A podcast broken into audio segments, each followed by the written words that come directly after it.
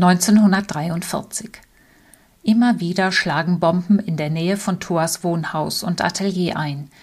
Der Künstler ist verzweifelt und verliert zunehmend seinen Lebensmut. Den ganzen Tag verbringt er allein im Atelier, während seine Frau in ihrem Laden den Lebensunterhalt verdient.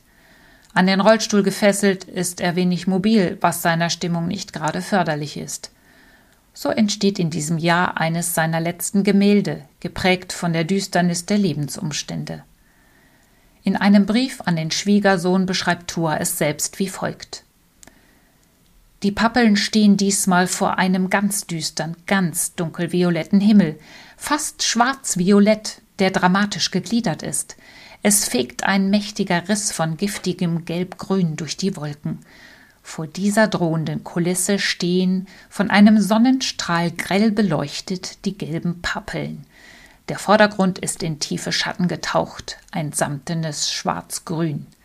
Die Berge stehen unbeleuchtet im Hintergrund, nur auf den höchsten Spitzen liegt schon Neuschnee, der geistert kalt aus der Ferne. Es sind Farben, wie ich sie bisher niemals in meinen Bildern hatte.